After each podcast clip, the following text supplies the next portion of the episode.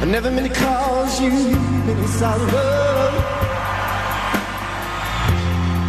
720 WGN. It's Amy Guth in for John Williams with you till 3 o'clock today. That, of course, that audio, I almost want to sit there and listen to it a minute. Kind of gave me chills. That was when Prince played the Super Bowl halftime show. In the yeah, singing "Purple Rain" in the rain. I might start crying right now like hearing Prince. Purple rain, purple rain.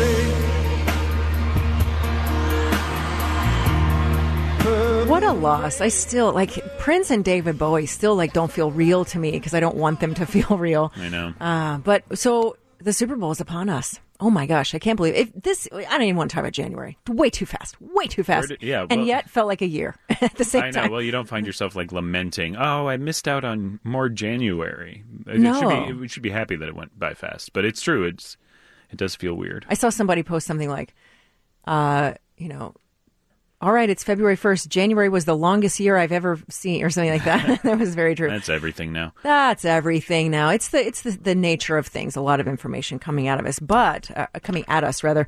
Um, there is a wonderful um, wonderful list that Rolling Stone put out about Super Bowl halftime shows that ranked worst to best. I think is very very funny. that made me laugh because mostly because the first two things on it. They're they're saying the worst worst is the Black Eyed Peas from 2011, Right. Right. which uh, I remember that one. I do. I don't remember you know, it being that bad, but I, I remember being good. But I remember being I was there were issues. I looked through this list too, and I was kind of feeling like they all blend together a little bit in my head because they do all have a similar. They work in a similar way, even though some are much better than others. They're all kind of the same thing. yeah, it's like So- sing, sing, sing, sing, pyrotechnics, sing, sing, sing, flashy lights, sing, sing, sing. Right. But if you do go back and watch, so I was like, I'm sure this one's like not great, but maybe it's not that bad. And then I was wa- I like, think "No, when it's bad." live, you just get swept up in the fact that it's live. But when you go back to rewatch, you're like, oh, that was. It felt very leaden and like Hmm. and slow, like weirdly like slow. They're playing. Uh, you know, I got a feeling was their big hit at that time. That's right. It it was relatively new and Mm-hmm. but also huge, so it, it made sense to sort of structure a ha- halftime show around that song because everybody likes that song. That that song was the one that. Do you remember when bad. when Oprah took over Michigan Avenue and there was like a flash mob and a live show right at the Michigan Avenue Bridge?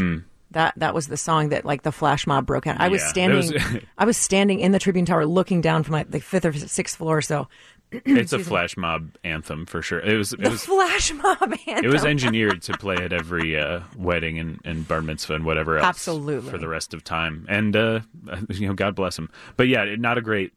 They they don't dance, you know, and they don't really sing. And At that point, the- they weren't doing much rapping either, to be Right. honest.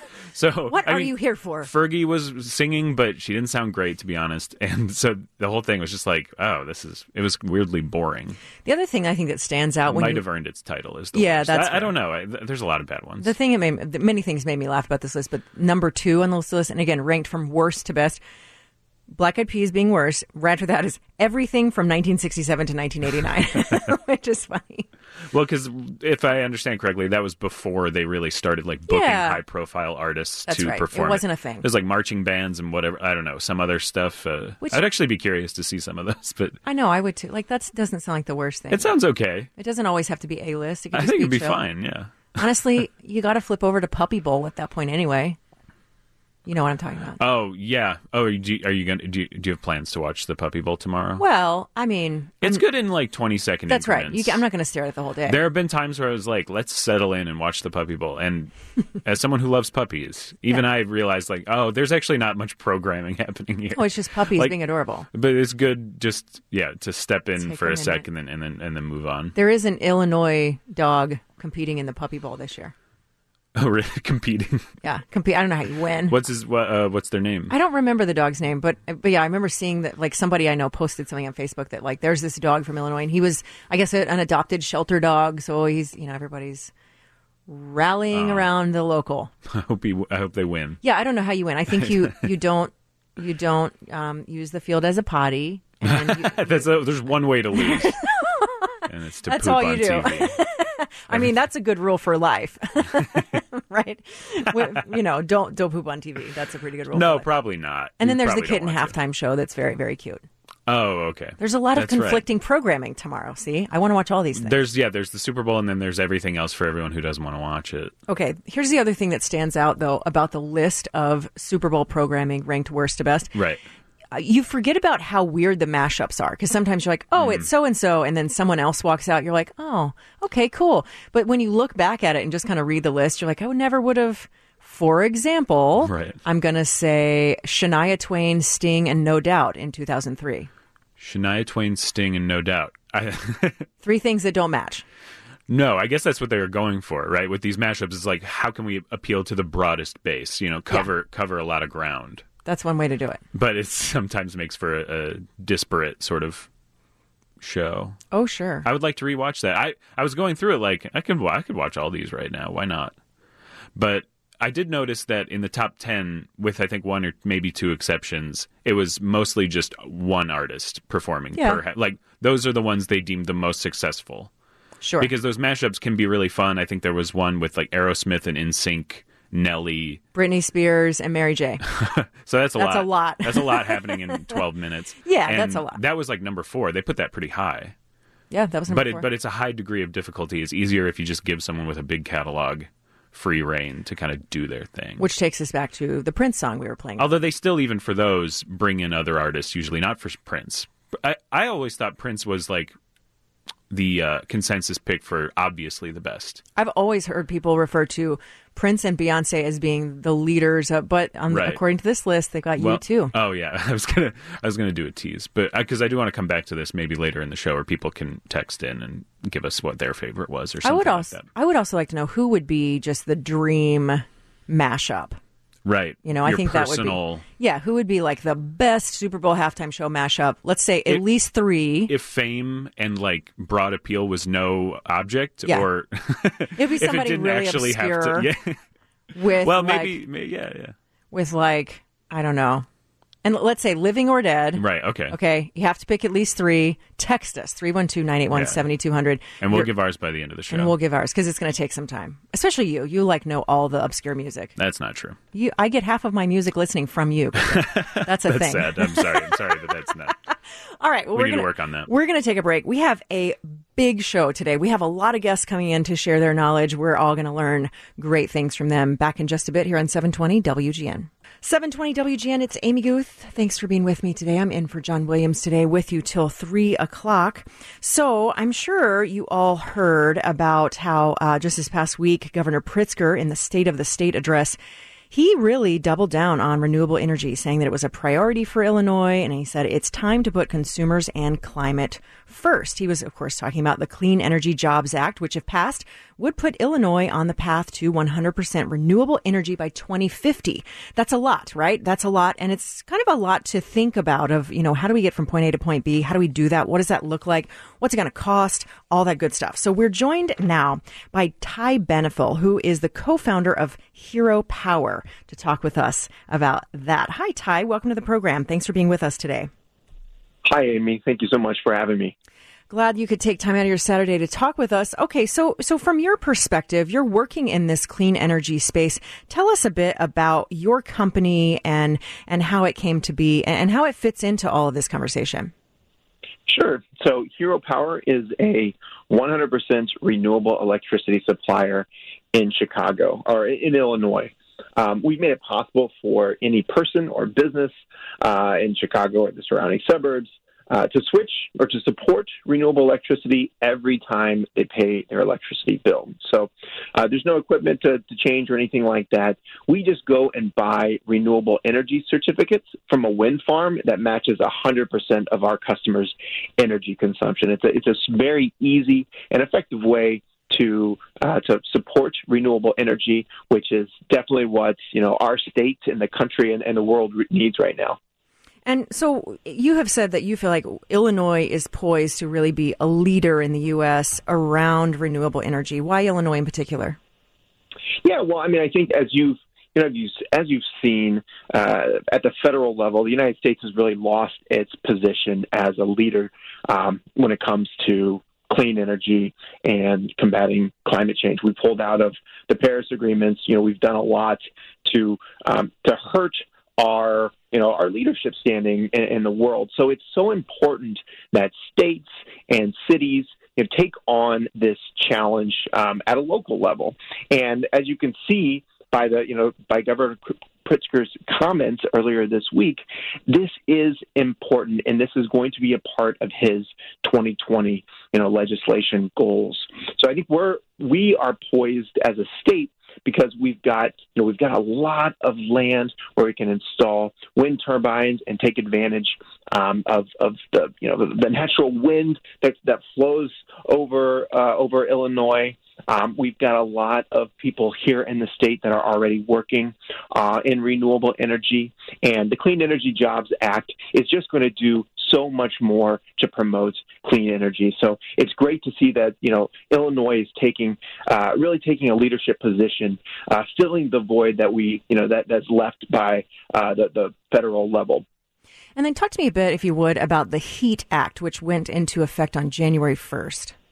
Yeah, you know, the HEAT Act was long overdue. Unfortunately, the retail electricity industry has been occupied by some bad actors uh, really since its inception. And these, you know, these energy companies had business models that were basically you know, sign customers up at a low rate and then really increase their price when the customers aren't looking. It, it left customers leery of the industry, and, and for a good reason. Um, but the HEAT Act should eliminate some of these bad practices, and uh, the HEAT Act requires greater transparency in pricing, um, not only their own, but you know, the energy company's price, but also stating the utility's price to compare. That's one of the things at Hero Power that we felt was really important was to always charge the same rate as the utility, um, which is you know the ComEd basic electricity rate is, is indexed to our rate, so it's always the same. Um, the other thing that the another thing the HEAT Act does it, it eliminates termination fees so many times customers were you know stuck in bad contracts and they were penalized if they if they left those contracts. So the heat act got rid of that. Um, it also got rid of some predatory marketing and sales practices um, especially in in communities uh, you know low, low income communities or elder, elderly communities uh, that were often taken advantage of by these retail electricity providers. So you know it's been it was our goal when we started Hero Power uh, to really fight back against the you know these practices that the, these retail energy companies have gotten away with for so long, and to be an electricity supplier that brings trust back uh, to our, you know, to, to the industry and, and to the customers, really, because uh, we feel like there is value in retail electricity as long as you know these these suppliers can create value for customers, uh, and that's what you know we stand to do with with Hero Power.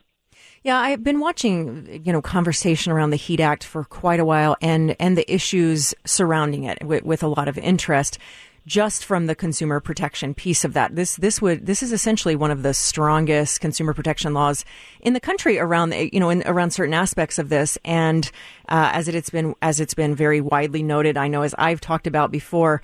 This kind of thing that you describe, this kind of predatory practice around a lot of energy, has, has I mean, this has cost hundreds of millions uh, for consumers just in, in these kind of fees. So it's it's a very serious issue. I mean, I think a lot. It's it's sort of it's got its own complexities to it. So I think sometimes it could get glossed over, but I think it's an important one. I'm glad you were able to to speak to that with us. So tell me a bit more about how you came to found Hero Power. I think your own origin story seems to have a little bit of that in there too about kind of getting around and and retaliating against, I guess is the word, mm-hmm. um, around some of these predatory companies. Exactly. Yes. So my co-founder and I actually started our first company, which is Meter Genius, while we were at Northwestern about seven years ago.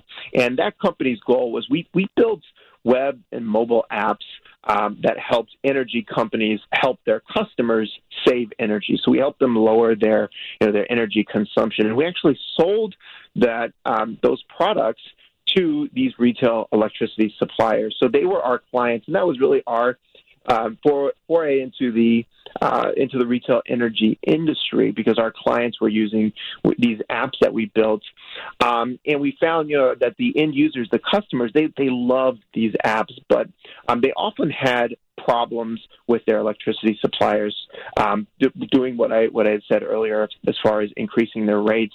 And actually, my own co-founder uh, was part of a uh, was was a victim of one of these retail electricity suppliers' uh, bad practices, and was actually awarded a settlement of over $780 um, as part of a class action settlement against one of these retail electricity suppliers there in Illinois. So we said, you know, what we're going to do, we're going to stop, you know, helping these retail electricity suppliers because we didn't feel like you know they were really there for their customers and creating value for their customers. So we said we're going to start our own retail electricity supplier, uh, only sell uh, renewable energy backed uh, electricity and make sure that you know from the from the every piece of marketing, every time that we you know interact with our customer, it's a great experience um, because that's what you know Illinois customers deserve. So we've got you know we've got a great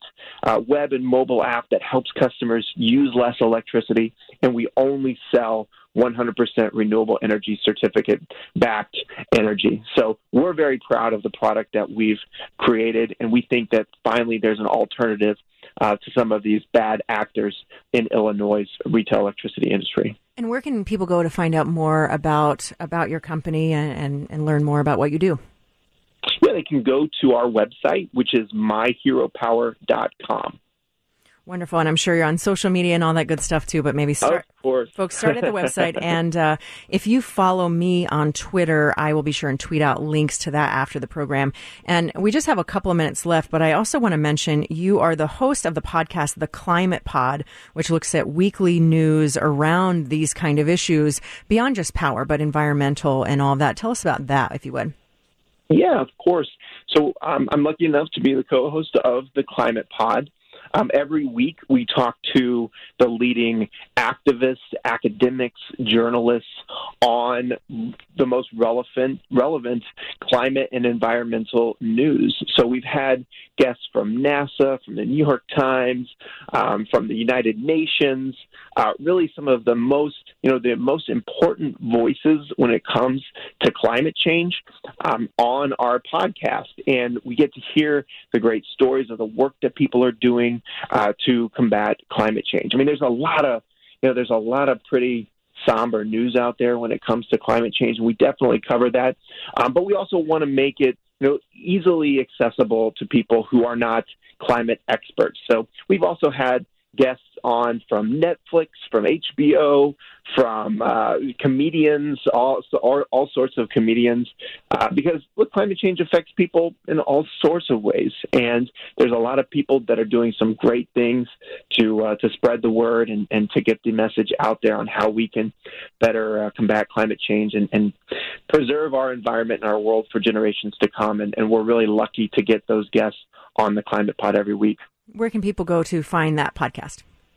Yeah, the Climate Pod is on all of your favorite podcasting platforms. So we're on iTunes, we're on Stitcher, we're on Spotify. Uh, you can also follow us on social media. Media, um, our Twitter is uh, at the Climate Pod uh, or at Climate Pod, um, and uh, yeah, we're we're we're very excited uh, to be growing the podcast, and we've got quite uh, quite the audience now.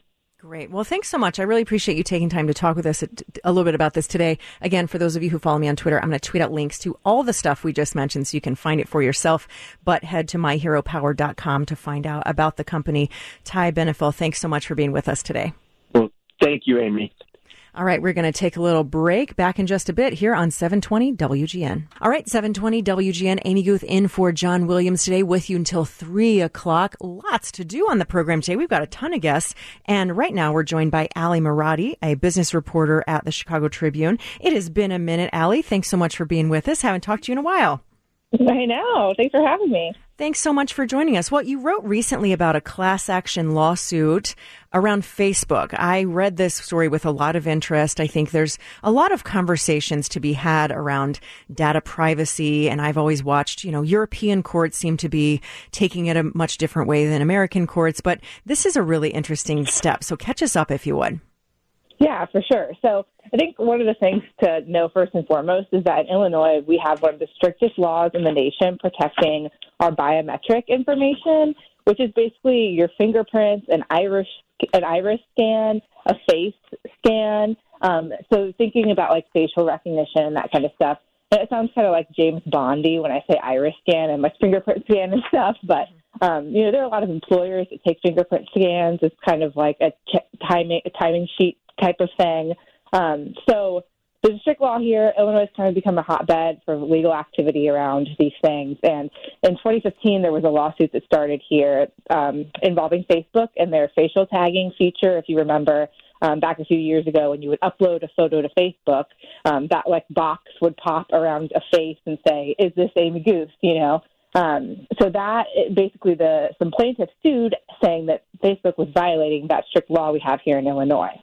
That's so interesting. And I remember that, that pop up and I used to always get mad at it because it would think I was somebody else. it would always like yeah, su- suggest that my face was like some dude with a beard or something. I was like, excuse me, I am not that yeah. dude that looks like a lumberjack right now. really, really insulting or real complimentary. Right, right. I was like, oh, I wish I was that person or I w- I'm sorry, I'm definitely not that person or whatever. It was always exactly. very funny. It was always like way off anyway. But as a result of this, I, I, mean, I think this is interesting. I want to come back to Illinois with with uh, some of our tougher, tougher and stricter biometrics laws. I want to come back to that, but but on this, what is what is the latest? I mean, this settlement sounds really interesting. What is that going to mean for consumers? Yeah, so basically, the lawsuit has been playing out for almost five years in courts, and it got moved to California, and Facebook kept appealing, and they tried to get the Supreme Court to take it up. Um, and eventually they decided to just do the settlement. It's $550 million, and all that is going to Illinois Facebook users. So the attorneys tell me it could be um, five or six million people, and there's no steps anybody can take yet to be a part of the settlement. Um, that's going to come later down the line. They have to do some court proceedings, but it could eventually mean, you know, a couple hundred dollars for people. It all depends how many people end up filing a claim and how many are eligible. Um, but yeah, I mean, it's it's really interesting too because a lot of other companies are watching this. You know, Facebook. I had an expert tell me that Facebook is kind of like the canary in the coal mine for privacy issues because they're the biggest and so much of their business model is built on user information. So there are a lot of other companies, tech and otherwise, that I think are watching this and kind of saying, okay, wow, we if Facebook didn't have the resources to or decided that it wasn't worth their resources to play this out in court, then we don't have the resources for that either, you know? Mm-hmm. And so why Illinois? Why are we why do we seem to be more on top of this particular topic than other states? Yeah, that's a good question. Um, the law dates back to 2008.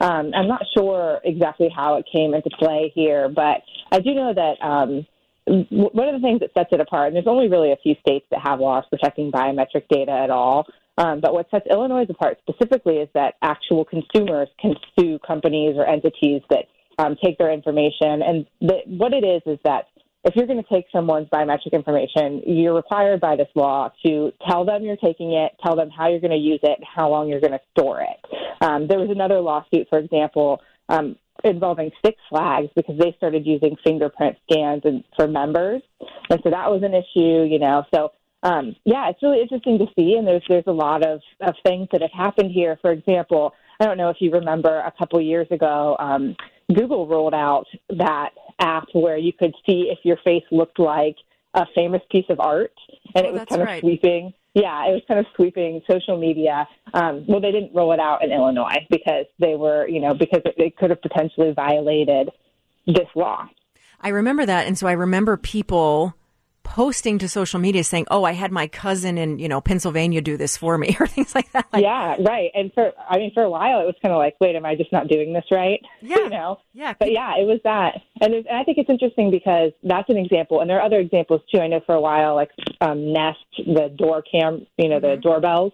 Um, there was a feature they didn't have here in Illinois, also because of this law too. So it's interesting to see the big tech giants responding to this. Yeah, that is interesting. Now, what about more overt times when our, our biometric information is collected. I'm thinking about the uh, clear kiosks that are now in O'Hare, ju- uh, Mm-hmm. part of a, a step of screening with TSA and all that. And then things where you very, you know, can very easily c- like surrender your DNA, like DNA tests, things like that, and send it off for ancestry or health reasons, stuff like that.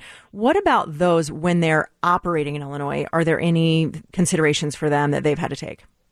Well, what I've had lawyers tell me is that you know it's, it's sometimes because it's just consent that is necessary with this law. Um, sometimes it's just a matter of working those companies working with their attorneys to figure out kind of what language is there, what kind of permissions they have to get from the consumer.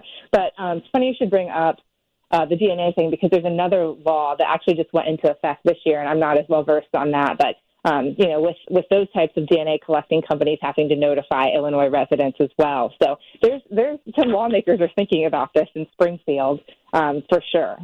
That's really interesting because, as I, as I said at the top, I've always thought it was very interesting how European courts, from the jump, seem to treat biometric data and data privacy so differently than American courts. So it's interesting to see more conversations around this. I know it's a topic I've talked about a ton. I think you and I have talked about it three or four times. It's just Yeah. a really, really interesting one. Um, so what could we, you know, I remember the Six Flags case. So I, interesting you brought that one up too. What other, uh, you know, where else does this reach to that we may not be thinking of that maybe isn't as obvious? So I think something to think about with this technology and what privacy advocates worry about is that you know if you get your credit card information stolen or your social security number or something like that, like maybe not the social security number with the credit card information, you can just get a new credit card, right? Like it's pretty easy to kind of it's a hassle, but it's you can get new ones if that information is compromised. But the worry is what happens if your face map is stolen. You can't just get a new face and you can't just get new fingerprints. Um, but I've also talked to experts that say it's hard to know what the re- far-reaching ramifications of this would be because we haven't had, you know, a huge blatant issue where this has happened, where there's been some breach like this. I'm sure it has happened, but you know, it's just not been widespread that we've all heard about it. So it's kind of the unknown. I think that really concerns people for sure. Yeah, I, I've been thinking about that too. I think it's going to probably take some, you know, bad actor or some some case to Right. set to set that precedent. Um, I, I feel bad for whoever that is because it's probably going to be a night, Right. nightmare to untangle Right. it. You know, but yeah, Well, and the other thing too is that we are getting more and more comfortable with this. It's becoming more and more familiar to us. I think it was the iPhone 10 that rolled out a year or so ago that you know you can log in just by kind of looking at your phone. Like that's facial recognition, and Apple stores everything locally on their phone. But that's just one more step toward consumers becoming really comfortable about this and not thinking about what happens when that information is taken. You know, if you think about how we've all used Facebook and social media for the past decade or more, um, you know, we're just having a reckoning now about what happens with all that data and do we own it or do the companies own it and, and all of that. So it's just kind of taking that a step further to another bit of your data. Yeah, all very interesting stuff, and, and really provokes, I think, a lot of philosophical questions about about the way we use tools and the way our data is stored, and just what it all means, really. Well, thank you so much. I appreciate you joining us, Ali Marotti, business reporter at the Chicago Tribune. Thanks for your time today. Yeah, thanks for having me. You bet. All right, we're going to take a quick break, and when we come back, plenty more to talk about here on 720 WGN. 720 WGN. It's Amy Guth in for John Williams today with you until 3 o'clock. Thanks for being with me today. Always grateful to you for sharing part of your Saturday. So we are joined now by EJ Schultz, who is assistant managing editor at Ad Age. And EJ, I feel like this is our, our annual conversation, right? Super Bowl weekend. We always talk about the ads. Welcome back. It's great to be here. It's sort of a tradition. I know. it's a great tradition. I appreciate it. Well, this year, there's a lot of interesting stuff to talk about. I know in the past few weeks, people have been talking about Mr. Peanut and what's going on there, but some ads had to make some changes shortly after Kobe Bryant's death. Talk to me about what was in those ads. Sure. Um, the Super Bowl is just such a huge advertising marketing moment, and every year it seems to be that advertisers are affected by outside events. And, and this year, quite unexpectedly and tragically, of course, Kobe Bryant died in a helicopter crash about a week ago. And just as a total coincidence, a few brands actually had helicopters in their ads. And they felt that they wanted to edit the scenes out just to not look insensitive to the tragedy. Um, one of those brands was Genesis, which is a luxury car brand owned by Hyundai. They actually have a lighthearted ad. It features Chrissy Teigen and John Legend. You know, I think there was a pretty quick appearance by a helicopter. They had already released the ad, like many advertisers do, but they went back and changed it and, and took that scene out. Um, so that's one example. And then there was also uh, one for uh, for GM, which is they're bringing the the Humvee right. vehicle back. They changed theirs a bit too, if I understand. Right, they're they're bringing back the Hummer. You might remember the old gas guzzling uh, truck, and they're bringing it back as an electronic vehicle. Mm. And um, they have a scene of LeBron James in their ad. And the original plan was for them to release it early, but out of respect to LeBron, who's obviously close with Kobe, um, they didn't want to release that ad early, so they just put out um, just some some quick um, snippets of the ad. They did not include LeBron in those scenes, but um, they are um, going to then release, I think, the full ad tomorrow. Hmm. But LeBron will be in the final ad. I think they just didn't feel it was right to do it this week. Yeah, give him give him a minute there, probably for that right. One. And then then there's some that have not altered their ad, in, including, as you note in a, a, piece you wrote for Ad Age, um, Snickers has a helicopter in the ad, but has is leaving that. Yeah, their ad is. Um, I think it's the scene of a. You know, I don't know if you're familiar with your your listeners might. I mean, it's been a campaign that's been going on for a long time. You're not you when you when you're right, hungry. Right. Usually, they're like you know featuring a celebrity who's like sort of off kilter. They take a Snickers bar and they're everything's great. They're they're sort of broadening this out to the whole Earth this year, and basically saying things are right in the world right now. So they're sort of feeding the Earth a Snickers bar. And um, they, I think they were going to do that, or they are doing it by sort of dropping a big giant Snickers bar down into a hole with a helicopter. They're, hmm. they're, they've decided so far not to alter that scene. Um, and then you mentioned the planters, which probably is was probably one of the more interesting ads even before the the Kobe Bryant tragedy. They had run an ad already showing the um, Mr. Peanut, the, the the mascot, who actually dies in a uh, in an accident. Um, it's you know sort of a light. I mean, it's a, we're talking about a fictional mascot here, right? Pretty lighthearted thing. And they had they had publicly stated, you know, that they're going to actually have Mr. Peanut's funeral in the Super Bowl. Um, now, of course, Kobe Bryant, you know that that looks suddenly a little bit risky, right? Even if you're trying to be funny, it's just not a great topic to have right now. But but they said they're going to go forward with it, um, and they they've though pulled all their um, social media around it all week, so they're they're no longer you know they had really gone all in on this and sort of had fun with the notion of him dying, you know, a lot of RIP kind of tweets, things like that.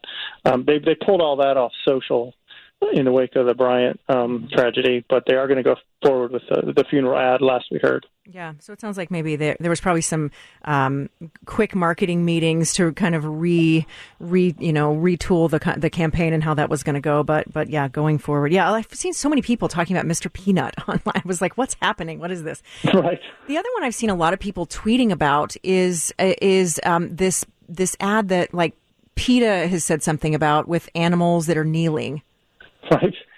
PETA does this every year, and it's sort of a stunt. Um, they um, they will release something and claim that it was rejected by the NFL or the network. You know, who knows if it really was? A lot of times we're skeptical of this. Right. If they actually have, you know, the five million dollars that they would actually buy an ad, so they they end up getting, you know, the attention of people. Um, by and this is other brands have done this over the years as well. You know, you make some pretty outrageous ad and, and push the envelope a little bit and then claim it was rejected and then you get some Twitter action on it. Maybe a few people would write about it. I mean, you know, it's just an, it's an attempt for attention. Yeah, sure, sure. So I feel like in years past, there's there's been kind of a through line with a lot of advertisers where you can really point to and say, "Hey, this is the year where they really took on this big cause. You know, I, I think back of there was, you know, a, a lot of stuff about uh, intimate partner violence and domestic violence one year. There, you know, sometimes it's in responses. I mean, do you feel like there's a through line this year with what you've seen so far in terms of a bigger cause that a lot of ads are kind of giving a nod to? On the balance, most stuff is lighthearted. I would say probably more than usual this year. There's a lot of brands going for humor. Um, but there are some brands out there doing bigger emotional spots, and and one of them is actually the National Football League. They they actually came out with their ad during the AFC NFC Championship game. They're, they're sort of taking on the issue of um, police shootings of, of black men, um, which has of course been in the news for the last few years. They feature um, a former player, Anquan Boldin, who tells the story of his cousin who was who was gunned down by a police officer, who was eventually found guilty of manslaughter. Of course, this happens in the wake of the um, several years running uh, Colin Kaepernick controversy. So, um, while the NFL is getting some credit for doing this, there's people that are, you know, claiming that it's a little bit of a cynical move. But um, so far, the ad, I mean, it hasn't gotten a ton. I mean, it's it's already out there. It hasn't from what I can tell, it's not gotten a ton of backlash yet, but we'll see when 100 million people watch it on Sunday. Yeah. I feel like Super Bowl ad releases are kind of becoming like holiday stuff moving into the store. You know, like you see Valentine's Day stuff in December. I feel like it gets earlier and earlier every year. What, I, and I hate to be like that back in my day, crotchety person, but like, isn't there some kind of surprise factor and power in just releasing it, like letting it be viewed on Super Bowl Sunday? I mean, your observation is right. I mean, at our last count at Ad Age, that we've counted 37 ads already released, and that's up from last year at this time. I think there were about 30. So uh, I think the brands they feel that if they're spending five million dollars for 30 seconds of airtime, they're trying to get the most bang for the buck, and they think that they can do that by releasing it a week or two early, so that they can, especially these days with Twitter, Facebook, you know, they put them on those social channels. Hopefully, they they spread but you're right. I've, I've noticed, um, you know, we cover this stuff day in and day out, but uh, the average person, I think, still probably hasn't taken the time to view any of these things, right? They may have stumbled across one on their Twitter feed, or maybe their friend passed them an ad to, to watch that they liked. But um, I, I notice that every year, you know, even if, if an ad's been out a week or two, that people will act surprised. A lot of people haven't seen it, and they'll get most of the reaction on, on the game day. I mean, television still has, still matters when it comes to the Super Bowl. So Yeah. and, and and then there are brands that are going to hold their ads; they're not going to run. Yeah, So- there's that. There's that. So, yeah. Well, I'm glad you agree with me on that. I felt like I was being like grumpy old woman about it, but I was like, No, it's true. well, thank you for the validation. I appreciate Yeah. that. All right. Well, thank you so much, EJ Schultz, assistant managing editor at Ad Age. For those of you who follow me on Twitter, I'm going to tweet out links to all the stuff we talked about after the broadcast. EJ, thank you so much. Thanks for having me. Appreciate it. All right. Talk to you soon. Okay. We're going to take a little break back in just a bit. Plenty more to talk about. I play this guitar.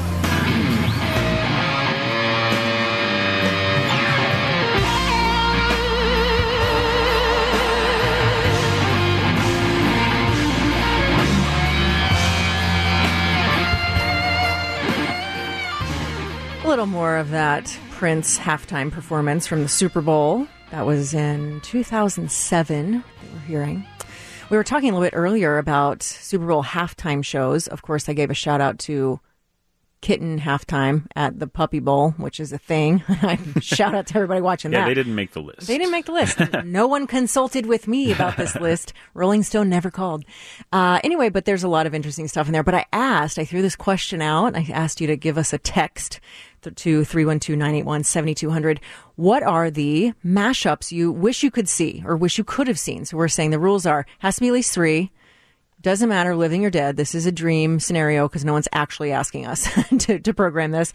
But what who are, what is the the unusual mashup that you would love to see that would make just the best Super Super Bowl halftime show? Oh, so you want three? I mean, I, I would take. Because we've got a few uh, texts, but just with in general. That's fine. I'll take them. I, I would love three because then it makes it weirder and harder. Right, right. you know? That's true. There's- You have to But think harder got? about that. Well, somebody texted in and said Liberace would have been a great halftime show. Oh, that would be awesome and sparkly. That would be great. Okay, good call on that. I'm one. surprised that never happened. Although not really. I mean, they, they started doing the halftime show maybe after a little bit after Liberace's prime. That's but I think still could have happened. I don't know. Could have happened. Uh, a couple texts said Metallica, Oh, that would be interesting. which has never happened, has it? I don't think It's so. It's not on that list. I didn't see. Although I kind of feel like maybe it did. we're going to have to do some research on the next break. Yeah. But well, no, you got I- that list in front of you. I think they listed everything, but hmm. I don't remember that. I don't remember Metallica, place. but that would yeah, be no, kinda that's cool. Yeah. I, I'm a little surprised that that hasn't happened Yeah. already. Yeah. Somebody said Elton John, Boy George, and George Michaels. Wow. That would be fantastic. That would be a heck of a show. That's great. I'd go to that. I've seen Elton John live. He puts on a good show. We haven't even mentioned that tomorrow it will be uh, Jennifer Lopez and Shakira, right? Am I right about that? I think. We- we're too we're caught up in the past. We're I was going to say about- we are all about the nostalgia, Griffin. Oh, someone just texted and said the Rat Pack. oh, that's a good call. That'd be kind of cool. why not? Why not? I bet Yeah, I I know mean- who that was. I bet I know who that was. Oh, really? the texted that. Uh, Christina Aguilera and Britney Spears. That also is a little surprising that something like that didn't happen because right around the time that they started doing these, I think that when these mashups that you're talking about were more popular, we're like at the peak of Britney and Christina Aguilera's uh, powers, and they both, I think, contributed to separate, I think. Yeah, I was going to say. I think Christina but never, Aguilera never together. contributed to the Maroon Five one. Right. I think. Hmm. Look, I'm no authority on Super Bowl halftime shows, We're just kicking it around here. and I'm also not an authority on Christina Aguilera, but I think that is what occurred. I like that idea though. And uh, somebody said Beatles, Rolling Stones, and Queen. Well, yeah, Wow. of course. Yeah, why not? God, that'd be Unfortunately, awesome. but here's the thing: if you go that big with that many great artists, then 10 minutes or 15 minutes is going to be unsatisfying. It's almost like you don't want to blow Yeah. your wattage. Yeah, yeah, Because then yeah. you're like, well, I just want to see them play for like six hours, not That's right. 20 minutes. That's right. That's So- exactly right. Okay, so who would yours be? That's sort of the mitigating thing here. I don't know. I need another hour. I, I know, still I need. do I still need the rest. I know. I was thinking about this earlier on, on all the breaks. I've been thinking about it, I'm, and I started kind of a list. And I was like, no. Then I, but yeah, that, like as soon as I wrote something down, I'd think of something else. and I'm thinking. See, I know you, and I'm betting that you try to. I want trying to. I want to. I You're want to, mixing genres. Well, I want to, of course, but I want to balance like something for me personally. That's right. But I don't want it to be too insular or too small. I want it to have a broad appeal too, but somewhere in the middle. Uh, I'm not. Who- I'm not definite? prepared to. I don't have a definite. You you, you don't. You haven't said anybody either. Who do you, who do you have? I mean, I think Wu Tang would be fun. That would never happen because there's nothing arable. There's not a single arable lyric that the Wu Tang Clan has ever done. Yeah, I guess you have to take that into account too. Because I remember when uh, Madonna had Nicki Minaj and MIA, That's right. and I was Yep. like, we should keep. Honestly, just Nicki and MIA would have been a great show, except for Yeah. that problem. And MIA did get in trouble. That's right. Yeah, even, that's right. even her limited thing uh, for for what she gave the finger to the camera. I believe That's right. Yeah, that's right. Oh, that's right. brother. And then, I mean, I got to say, on this list, the Janet Jackson, Justin Timberlake, Kid Rock, Jessica Simpson, Nelly, like all that one, right? Like that's on there, but that's number 20. That was a controversial one. Anyway, plenty more time to talk about this back in just a bit here on 720 WGN. 720 WGN. Amy Guth in for John Williams today. Thanks for being with us. Appreciate you sharing your Saturday. We're joined now by Lolly Bowean, who is a writer and reporter at Chicago Tribune, who wrote recently about the plans to manage the housing around the Obama Presidential Center and the pretty complicated debate about how to transform a community. Lolly, welcome to the program. Thanks so much for being with me today. Oh, thank you for having me. I appreciate this opportunity. Certainly, always a pleasure to talk with you. Well, talk us through this story. I think it's a really, really interesting one. There's been so much conversation around the Obama Presidential Center, what it means for that area, and, and a lot of factors going into this conversation. Talk me through, if you would. Oh, absolutely. So this story uh, centers around specifically the housing. Um, there's been a lot of conversation over the years about how this development is going to impact the property tax base, how it's going to impact uh, property values, and how it will uh, ultimately impact the cost of living in this area, the uh, cost of renting an apartment, for example, in a neighborhood like Hyde Park, Woodlawn, South Shore, or Washington Park. And those are the neighborhoods that kind of surround the site of the Obama Presidential Center.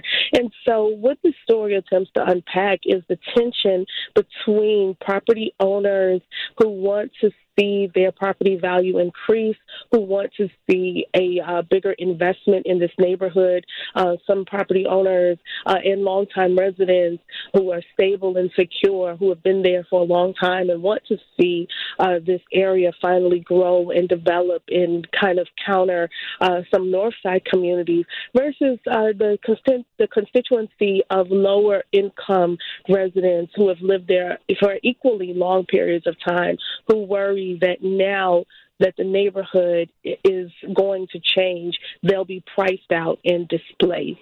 And so they want some guarantees, some ironclad contracts that will firmly affirm that they can stay in this neighborhood as it improves and gets better. And as community conversations have been happening, this took new urgency recently when Mayor Lightfoot announced that there's a series of ordinances that are that are coming up even though no one really knows exactly what's in those ordinances just yet. Yes. So um, the city has been having private uh, and closed door conversations with community residents um, for some time over 2019 um, since uh, Lori Lightfoot got into office and trying to understand some of the desires and needs of the, the community and trying to figure out how they can uh, both protect the residents that live there, but also invest in a way that uh, attracts new growth and uh, and new uh, thriving and abundant uh, residents there. So um, the culmination of this conversation came last month when the city announced that they would be introducing some legislation that they think will satisfy the uh, goals of both the activists and the longtime homeowners there. Um, but the city has not unveiled those ordinances, so we haven't had a chance to actually look at them. And so they had an open house this past week where they kind of rolled out to the community just more in conversation form the desires of their ordinance package and what they're hoping to attain uh, using some some laws and using their power um, in an effort to protect housing and ensure growth. So, in the story that, that you wrote, and for those of you who follow me on Twitter, I'm going to be sure and tweet this out after the program so that you can read it for yourself because I think it's really important. It's a really important piece. But as you started talking to residents, what are some of the first themes that came up? Well, I, you know, I think it was very complicated, Amy. So, you know, for some residents, there is a um, sort of residual trauma because they have already been um, displaced. They've already relocated to this community from other neighborhoods that they have felt priced out of. Um, but then you, on the, the flip side, you have residents who have come to this community, invested, they've bought houses or they've bought condos, and they are frustrated with not having uh, adequate grocery stores or not having a beautiful park or not having the amenities close by that they would desire. And so they want to see their community develop in much the way the uh, West Loop Fulton Market area did. And so it's kind of um, brought to the surface a tension between the two factions in this community. Those who are very eager and anxious to see it develop and attract a new tax base and a new sort of uh, set of homeowners, and those who say, hey, I've already moved, I've already had to uh, relocate, I don't want to have to move again. I want to be able to stay here and enjoy these amenities too for the price that I pay now. Mm-hmm. And when you move to thinking about the developer stake in this and, and where, you know, all the different stakeholders, right? We have activists, we have residents, we have the city, we have developers, we have all these different stakeholders in this piece and, and plenty more that I probably didn't just name. But one issue that came up was around job creation and how developers could help themselves and work with the community. Mm-hmm. Yes. So one of the residents that I talked to uh, emphasized that if this neighborhood uh, does redevelop, that if investors come and start to construct new buildings or new homes or start uh, investing in retail, for example, or putting office buildings in this neighborhood, that if they promise and guarantee jobs to the residents, then that would give a lower income residents a pathway towards stability. Um, but on the flip side, again, I also talked to residents who said, I'm a senior. I'm 65 years old or I'm 75 years old. And I'm not looking to start working. I've moved to a community where I could afford to live on my limited income, and now that community is being threatened to be taken away from me. So again, it becomes a really sort of complicated um, terrain to navigate. Yeah, indeed it does. I, I, really I read this story with a lot of interest. I've, I've been following this and, and many of the, ca- the the you know factors around it for a while, and I think it, it's very very interesting. What in your reporting of this story and the issues around it, what has been maybe most surprising or, or something that's really just kind of stuck with you that that maybe you didn't expect to find? Um. Oh gosh, that's such a wonderful question, Amy. I think that um I think that what people need to know is that again, this conversation has been taking a place has been taking place for years, and it brings it opens up a window into just how complicated um, this issue is when you talk about trying to invest uh, into a community or redevelop a community, but also protect the residents that are there. Um, sometimes I think that um, we reach for the most simplistic answer. Oh, just put a grocery store or just put a major housing complex. Um, but when you really start to peel back the layers and talk to residents, you realize just how uh, complicated it is. And that all of this is taking place. This entire conversation is taking place in the shadows of residents already feeling displaced to this community, or many residents feeling that this is where they landed because they weren't able to afford other communities that were uh, more established and not wanting to have to um, go to another low income community. So I think there's just so much that has to be weighed. Um, in this conversation. Yeah, it's really reminding me of, of the very recent story talking about uh, aldermen looking for solutions for residents on the western edge of the 606 that just this was just a, a couple of weeks ago we were having this conversation about say, so many of the same themes of residents saying hey i moved here so, because it was something i could afford and i've lived here. You raised my rent a couple hundred bucks. I got to move again. And it mm-hmm. very very real issues for residents. So i appreciate you. Thank you so much lolly Bowean, writer and reporter at chicago tribune. Thanks for your time today Thank you. I appreciate it, Amy. Have a good one. All right, we're going to take a little break. Back in just a bit here on 720 WGN. I got angels running away. I got demons hunting me. I know Pop with 25. I know Jesus 33. I tell death to keep a distance. 720 WGN. It's Amy Guth in for John Williams today. Thanks for being with us. Appreciate you. We are joined now by Lior Galil, who is the music writer at, at Chicago Reader. Thank you so much for being with hey, us. Hey, thanks for having me. Hello. I'm so happy to finally be talking with you on the air. I feel like we've been trying to make this work a long time. yeah, yeah. Uh, work keeps me busy. That's right. Well, indeed. Okay, so you have recently taken this wonderful this wonderful thing. Okay, you have made a list of the best Chicago albums of the last 10 years. Let me start by saying Bless you, because I would not want that task. That sounds like a very, very overwhelming task. So, where, let's even, before we even get to the list, where did you start with that? How did you start with that? I mean, the idea was uh, I knew that there would be a lot of decade in review best album lists coming up, and they wouldn't necessarily reflect what it meant to be in a city with a really vibrant collection of music communities that overlap in really interesting ways and reflect a lot of what goes on here you know politically socially like there's just there's so much that gets lost in translation in these big lists. And i wanted to offer a way for people to engage what's happening engage with what's happening musically in this city uh, in a way that they wouldn't necessarily see in a big list. And they might not necessarily see if they're not paying attention to what's happening in the scene and you know reading what's happening in uh, in in our community in the many many places that cover all of this music. Right. And I, I mean, I think it, you've exactly hit on the, the thing that, that kind of filled me with dread when I thought about what would it take to put together this list. And that is there is so much happening that even just as a fan, keeping on top of it. Even, you know, regular readers of all the music publications and all the music writers here in the city, it's a lot to keep track of. Absolutely. And part of the joy of, mm, you know, putting this whole project together was seeing what people whose work in terms of documenting what's happening in the scene on the ground, uh, what they really admired from the past decade and what they were willing to, to argue for including in this.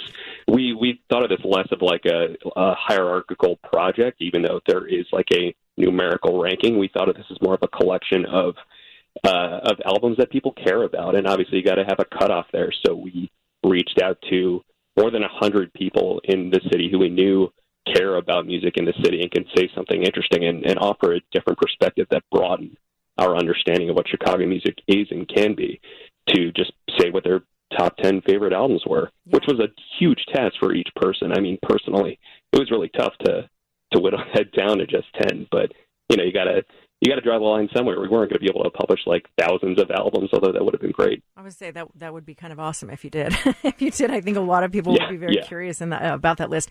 So you mentioned how interwoven issues become with music here. I think that might be universal, but especially here, I feel like we tend to really lean on our artists to make a statement about social issues. Are there any particular issues that you saw come up again and again in music that was mentioned? Oh god, I mean, hip hop has been such a huge thing in Chicago for a while, but this past decade is when it really showed how uh, how much of a part of living in this city it, it is, and how much of it reflects that. And I think all music is is political. You are expressing something. You are expressing something human, and often that is saying something from, from a perspective that isn't necessarily part of the mainstream culture, and that is a political stance. Um, but yeah, there's several rappers who talk about uh, what it means to be a person of color in a city that is hyper segregated. That uh, that when you're a young black person in this city, what it means to see somebody who looks like you get killed, what it means to go to their funeral, what it means to see somebody who you care about die. In the you know in the case of Acid Rap by Chance, his you know his breakout mixtape, a lot of that is inspired by you know Rodney Kyles Jr. a friend of his who he saw stabbed to death at a party in Lincoln Park. Yeah. Like that's that that uh, that you know there is a lot of like big P politics that that is behind that. But I think what makes a lot of the music that is quote unquote political that's on this list great is that it feels less like it is uh, it is on a, a platform that it is trying to preach to you, and more that it is engaging with a listener in a real personal way. Yeah. And something that you pointed out in the introduction that you wrote for this list uh, in the Chicago Reader that I thought was a really great point. What's great about these um, decade long retrospective kind of lists is that it can reintroduce m- music to people that might have missed it the first time around, which I think is such a good point. Exactly. And I mean, I I write about music full time, and I know how hard it is to get people to pay attention to what's going on any day of the week. Uh, You know, especially now, there's just so much going on for other people to worry about that. When it comes to, you know, it's the end of the day, and you're looking for something to quote unquote entertain you, if that's how you prefer to listen to music, you are not necessarily going to seek out something that's unfamiliar. You're going to go with something that's comforting. And these lists, while I have my own complaints about lists in general, are a great way to introduce people to unfamiliar music. Definitely. All right. Well, so there's two lists I want to talk about. There's the reader top 10, but then your personal one. I want to compare and contrast the two, but let's start with the one, uh, the, what you ended up with as the top 10 for the reader. Sure. Uh, I think part of what's really exciting about this to, was to see what ended up on there because there were some obvious ones. I think the top five or six albums were going to where I ended up being what I thought they would be, not in the order that I necessarily thought they would be, but uh, you know, it's it's Saba who you know we heard a song of his earlier. It's Noname. It's Chance the Rapper, Kanye, DJ Rashad, which I knew would be high up, but I didn't expect necessarily to be in the top five. But that's really cool. Um, and then you got Chief Keef, two Jamila Woods albums, another Chance the Rapper album. But the top ten album is a two way tie between uh, Nnamdi Nnamdi Ogbonnaya, who is a really fascinating uh, musician who again, if you talk about Chicago and the way that music scenes overlap and crisscross, he is involved in so many different, really fascinating musical communities. He grew up in the punk scene in the south suburbs, and here on this album, he's rapping, he's singing, he's doing a little bit of everything, and it's a it it, it doesn't feel like it's confined by any idea of what music is and should be. Uh, and that album is tied with uh, a record by a hardcore band called Chew, which is just furious and fast, and not something I expected to be in, you know, a quote unquote top ten. But nonetheless, here we are. Also interesting that there's two artists that appear twice in that, and that that kind of speaks to, I think, a good deal of loyalty from Chicago music lovers. Yeah, and and also just the kind of the level that like Jamila and Chance have reached. Uh, the we didn't know what part part of what was interesting was seeing what albums there was going to be a lot of overlap with. Mm-hmm. We didn't know that there, you know, what there would be. I kind of assumed there would be with some of the more popular artists, and we were right. But it was really cool to see that there wasn't a lot of overlap in a lot of ways. We had 57 people list their top 10 albums, and we had 338 albums. Oh that is a lot. that is a lot. Yeah, I, I kind of like Yeah. you could release that list online somewhere, and that would be kind of people would be interested in that. I would be interested in that. I would. Re- I would retweet you for Maybe- sure. I think I think we've tapped out on our ability to do this for a little while. Yeah, We've- I probably mean, so. This has been in the works. Yeah, yeah, it's been in the works since I came up with the idea or formally pitched it in October, and uh, we we emailed people in November to contribute to this. Um, so yeah, it's been it's been in the works for a while. That's a pretty fast turnaround. Even then, I feel like I would have needed a year just to get all that organized and all that done. Okay, Yeah. so let's shift to your personal list. There's some overlap with the reader list, but plenty of other things too. Talk me through. Yeah, yeah. I mean, uh, some of my like my top two albums, uh, "Acid Rap" by Chance the Rapper and "Care for Me" by Saba, were in the top three. Um, part of that I expected. Again, it was really cool to see what what where there was kind of the most overlap, and that was in the top album, quote unquote, was uh, was "Care for Me" by Saba, and then my third favorite uh, is "Sunday School" by Tree, who is a fantastic rapper producer. He he just makes these like really fascinating, unstable collages built out of soul samples that are scrambled and sped up sometimes, and it sounds like the songs could fall apart at any moment, but he holds it together, and he has a really captivating, gritty voice, and his he he has this like weariness in his voice that suggests he's seen everything, um, but it, his he's a just like a masterful storyteller. Mm, that's a beautiful Uh, description. I love that. Like the songs could fall apart, but he holds them together. That is a great, great, great way to say that about that album in particular. Awesome. Okay, what else is on the list? Uh, Noname's Telephone, which is also in the top 10. Jamila Woods' Heaven, which is in the top 10. Those are both their, you know, solo debuts.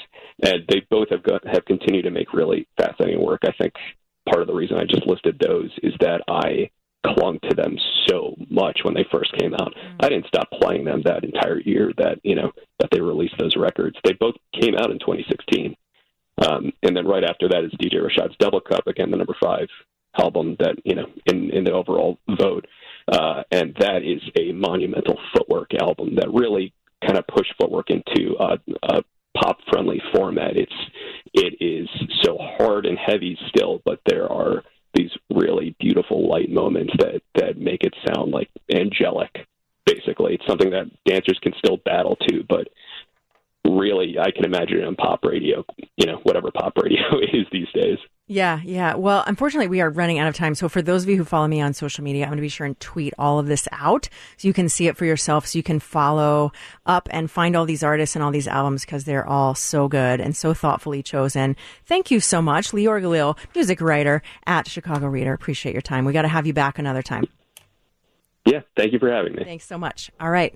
Back in just a bit here on 720 WGN. 720 WGN. It's Amy Guth in for John Williams. Thanks for being with me today. Appreciate you sharing part of your weekend. We're joined now by Liz Wessel, who is the owner of Green Concierge Travel, here to talk with us about food trails, which is exactly what it sounds like, and it sounds super fun. It is a program that allows guides to tell the story of a region through its food, which I am totally, totally on board with. Liz, welcome to the program. Hi, Amy. Good afternoon. Well, thanks so much for being with us. Well, talk to me about this. I think this is such an interesting idea, and I, I feel like I've probably subconsciously just kind of gravitated to doing that anyway when I travel, or at least always kind of wanted to do more of that. So, where, uh, kind of talk to me about the origin of this and what all it entails. Sure, and I, you know, I think it's the starting point is thinking about trails um, and trails and tourism and how um, we've always had trails that kind of tell a story about an area.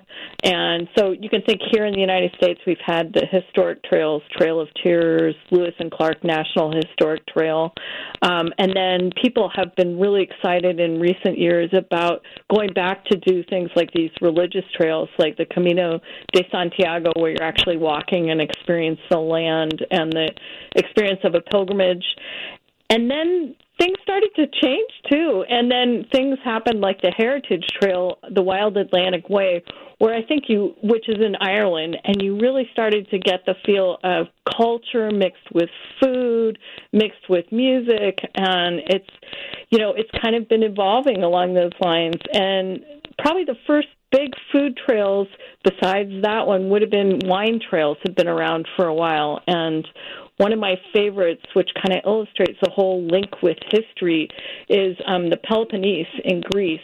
Um, has a wine trail, and if you think about it, they've been doing wine for thousands of years, and they have a huge story to tell about the grapes that were grown there, the people that lived there, um, ruins, the whole society that was there over history, plus the wine. That's right. so, That's right. so and so now here we are, and the United States we're beginning to pick this up and um, really come through with our own food trails um, around different regions. Well, and we have them in Chicago, but but to me that seems very daunting simply because there are so many different groups of people that have come through Chicago, made homes in Chicago. I mean, you can what's wonderful about this city is that you can find just about any kind of food there is because so many different groups converge here to make this such a wonderful and rich cultural city. What do those what does that look like in Chicago for a, a food tour? You know, I actually had the experience of taking a food tour um, with the guides. Um, oh, they're chefs. They're all chefs. It's um, chef-driven foods food tours. And I think what they did was they broke the city down by region and area because it makes it easier to manage. And a lot of cities, I think, have multicultural stories to tell. And uh, a lot of foods originate in different cities as well. And the the food tour I took was such a great cross section because we went to the south side and we did um, soul food down on the south side at Pearl's place, mm-hmm. and then we went and we um, tasted. And by the way, this food tour I I there was way too much food for me, so we ate a lot. Um, but then we went to a place where they did sausages, and then the Polish sausage, and then they went to the beef Italian neighborhood, and we had um, Italian beef, but then we also had the shaved ice as well. And so they were giving us you know multicultural experiences um, just in that little couple hour tour. And then you might do something probably for um, asian food as well the chinese chinatowns in different places. I think that's the only way you can do it with a big city like chicago or san francisco where there's so many cultures. And and luckily those tour guides are there for you. So you you can do the work or you can just grab onto one of the tours and go Right, right. I mean, I think that's the fun part too. If you if you're willing to put in the time to organize something, you can do a lot of this yourself and kind of put together, okay, I want to find the greatest, I don't know, Italian beef in Chicago. I want to run around and try a bunch of them. That's a very doable thing now. Yes, it is, and um, I must say the the fun tour I put together for Green Concierge Travel was um, I grew up in the Bay Area, San Francisco, and I I went to a variety of places that I really loved, and I decided that I would put together a small itinerary combining things like the San Francisco Farmers Market, which is amazing down on the waterfront, with um, the farms and dairy that's going on in Marin County, and the wine that's right next door and in Marin County in Napa, and that whole experience. And along with that is the history. So Point Reyes area, which is a national park, um, not a national park, but a national seashore, that's where people settled. And the dairy came in because people settled in there with cows. And you wouldn't normally have thought of that, but there they were. And now beef is a big part of that area as well as dairy. So it's it was really fun to put together. Yeah, I bet that's so interesting. And to me, this kind of speaks to a bigger thing of how much social media is shaping the travel industry. I've talked with some some travel writers about this topic before, but you, I'm sure, have a very different perspective on this. That more and more, this seems like a very doable thing. I mean, even I don't know, just maybe a decade or so ago, to go to wine country was a more of a luxury thing that was a little more out of reach, but now it seems very. Most people know someone who's done that if they haven't done that themselves. So this seems like it's getting to be a bigger and bigger part of people's travel itinerary.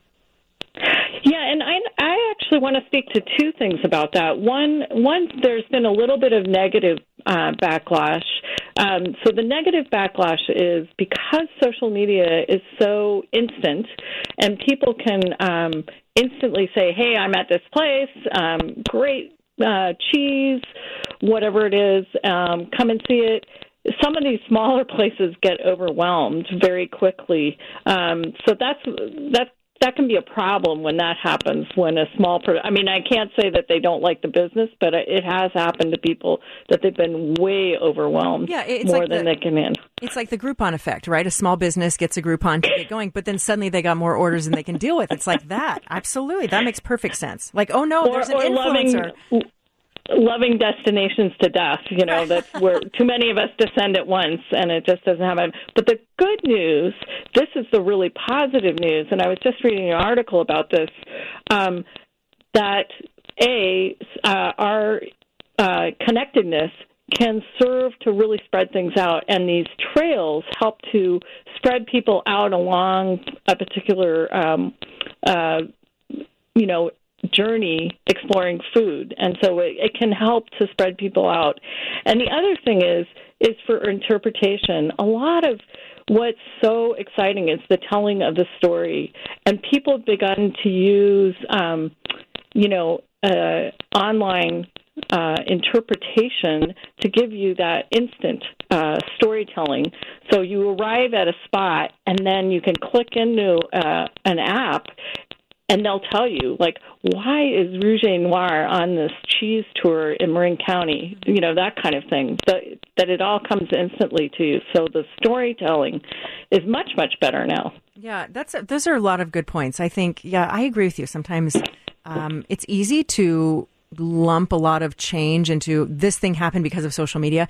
I think it's always a lot more complex and a lot more subtle than that. Very, very interesting. Well, so you are based in Madison, Wisconsin. Um, that's where Green Concierge Travel is based on. What what is the perf- What would be on your perfect tour of if you were going to do a food tour of Wisconsin? A food tour of Wisconsin.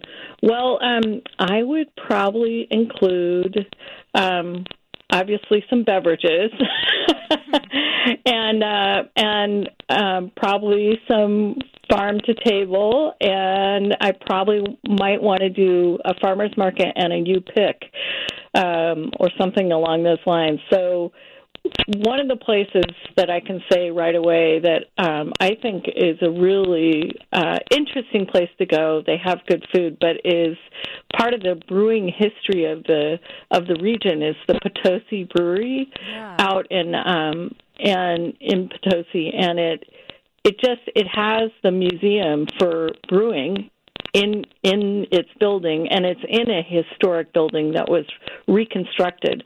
Great beer, good food, um, and it's on you know out near the Mississippi, so it's a great destination out there. Um, so that would be one location I would put on a tour. Um, the other one that comes to mind um, is Campo di Bella, which is a farm, a working farm, um, just south of um, Mount Horeb. And they do um, these fun community dinners and a lot of the food comes from their farm or it's locally sourced immediately after. And most of the dinners are communal. Uh, but they do have romantic dinners where you can actually reserve a table, and it's a very small but beautiful location on a hilltop and with beautiful views off, you know, into the setting sun. And you you go and you can sit and you meet other people, and they also serve their own wines there as well as others. So they have a little bar in there, and they have a bed and breakfast, so you can stay if you would like. So that would be another destination because it's that true farmer experience uh, where they're actually cooking um, right up for you. Yeah, So and, and look at that. All of those things, and people think Wisconsin's all about cheese. No, no, no. So much more to do. So much more. Where, where, where and people? you would be remiss if you didn't put the Dane County Farmers Market on your on your list as well because that's just Yeah, and a total food experience. maybe I'm sure there's people texting the our text line right now going, "What about Mars Cheese Castle?" Fair enough. We'll hit that on the way up there for sure. Fair enough. You got to always make a stop there. All right. Well, where can people go to find out more about Green Concierge Travel? Um, uh, they can go to the website, um, www.greenconciergetravel.com, and I also have a Facebook page, um, or just get in touch. Great. Sounds good. All right. Well, for those of you who follow me on Twitter, I'm going to tweet out the link to that website as soon as we are wrapped up here later today.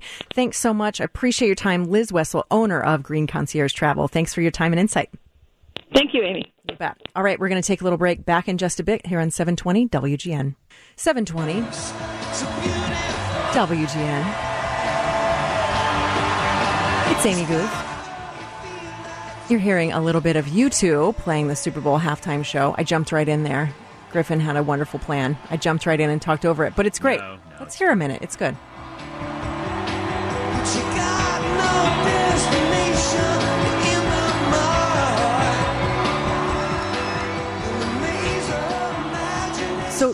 Griffin, do you agree with with the assessment that that was the greatest Super Bowl halftime show ever? This is according I to Rolling Stone. Yeah, I just f- found it again on YouTube. I want to. I haven't watched the whole thing back yet. I would like to to keep watching. I, I- like I said before, I always had Prince in mind as the best, but Yeah. I haven't looked at these closely. And just pulling this up just to play it just now, there is it is an ecstatic feeling. I have to say, this was right after 9-11. This is the That's right. 2002, so a, a few months, or I guess maybe like four or five months after 9-11.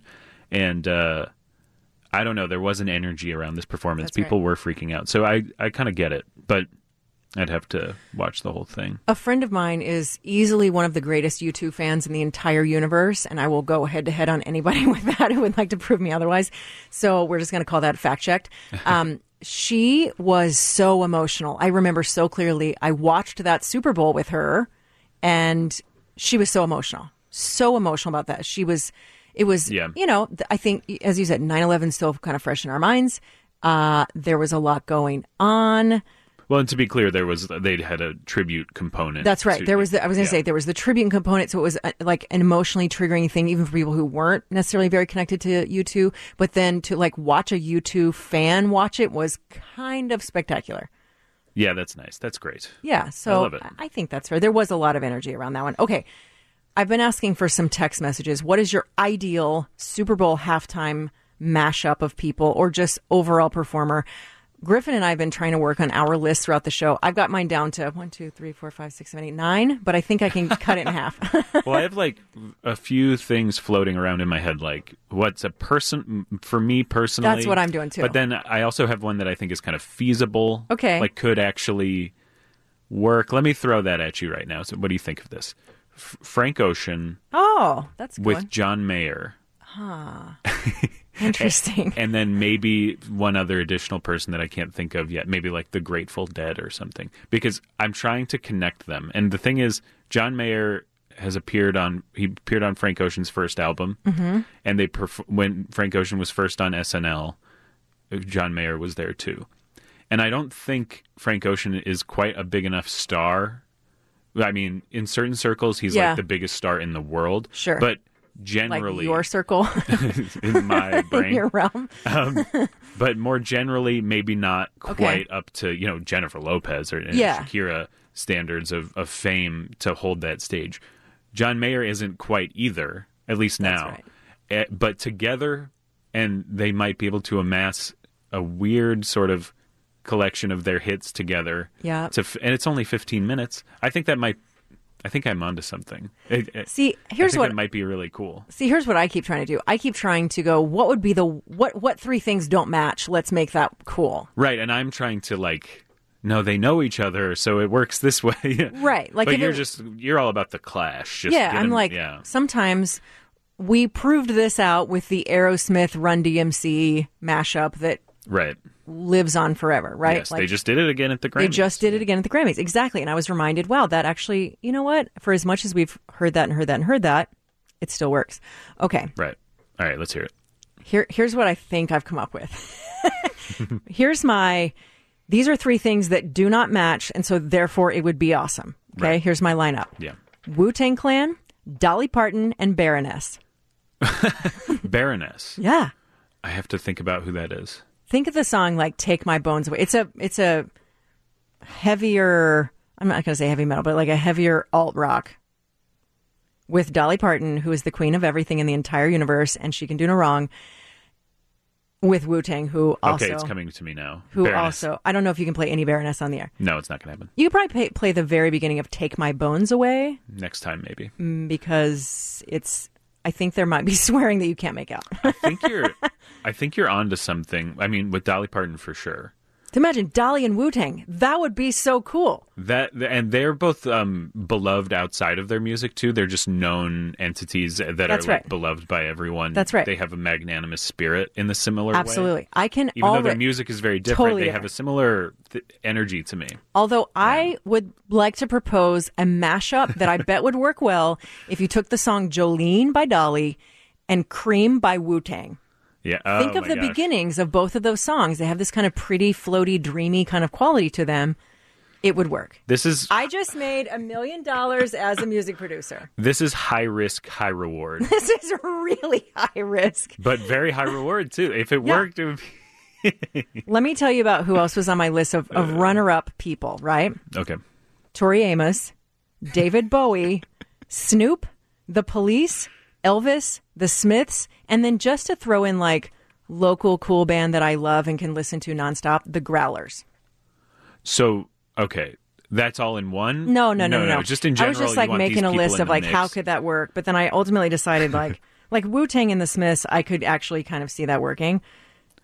You you think Wu Tang works with anybody? Is what it Wu-Tang does work with I think anything. I, think you're onto something. Again, I think that's true. Say it with me. Wu Tang always works. it always works. You no, never def- that's that's a really good point. Somebody uh, said Tom Petty with Elvis's band, or Elvis with that. Tom Petty's band. I could see that totally working with Dolly Parton and Wu Tang. Absolutely, we kind of we're kind of leaving out the living or dead portion because it's that just opens it up to right so much. I was for I couldn't get it out of my head. I'm thinking like feasible options, even Yeah, though yeah. technically the assignment was anybody is is Yeah. fair game. What came to mind is I was thinking about tomorrow Jennifer Lopez. If she performs the song "I'm Real," Uh huh. does Ja Rule appear? Oh, that'd be cool. And then, well, it kind of would, but it's also he's not really worthy of the stage in the same way that she is. But as someone who loved that song Yeah, in its that's original form, that would be great. And then I was thinking, with the Ja Rule thing, what if we brought the people together who were supposed to perform at Fyre Festival? ja Rule's, Ja Rule's That's failed. hilarious. If you don't remember, that was his Oh. failed music festival that like almost got people killed on an island. Yeah. like, it was Criminal charges Criminal resulted. charges resulted. But Major Lazer and Blink 182 Oh. were supposed to perform That's right. along with Migos. Now it's a little dated because it was a few years I ago. But about Major Lazer. but I I just think some form of those headliners. uh, giving the performances they never got to give at Fyre Festival. That's right. Something about that idea cracked me up. I also think it would be kind of funny and weird to do something that would just never work in that like arena big setting of just really obscure bands that are so chill and Well- quiet that would just never So we get to my personal, which Yeah. I, th- I was thinking about Sufjan Stevens, Yes. who is a per- not very famous to the greater world, but very famous to some people, and can fill a huge. He has big Sure, music, for sure. anthemic music. Yeah. If if there was ever a Super Bowl at Soldier Field and he performed songs from his Illinois themed Yeah. album, Totally. I would love That that. would be great. Someone texted Huey Lewis and Metallica. Now that's another direction that you could absolutely go. That's another direction. Maybe the Do you think they would fit though? Huey Lewis and Metallica? I have no Again, idea. It's all about I'm high risk, high mashup. reward. Right. Okay. I was thinking about the person who texted Metallica earlier. I think an interesting with my clearly I'm going to go for the very complicated high risk, high reward mashup. That might be the direction. Snoop and Metallica. Yeah, I could see that. You know, that would be kind of fun. I could see that working. Snoop also works with just about anything. Metallica keeps coming up. I actually would keep an eye out for them in, in years to come. I I could, could see that happening. And as you said, I'm surprised that hasn't. There must be a good reason for it. Well, good grief. We're already out of time, Griffin. How did that happen? It has been a pleasure. We have got to go to break. We got to get you to news, all that good stuff. Back in a bit here on 720 WGN.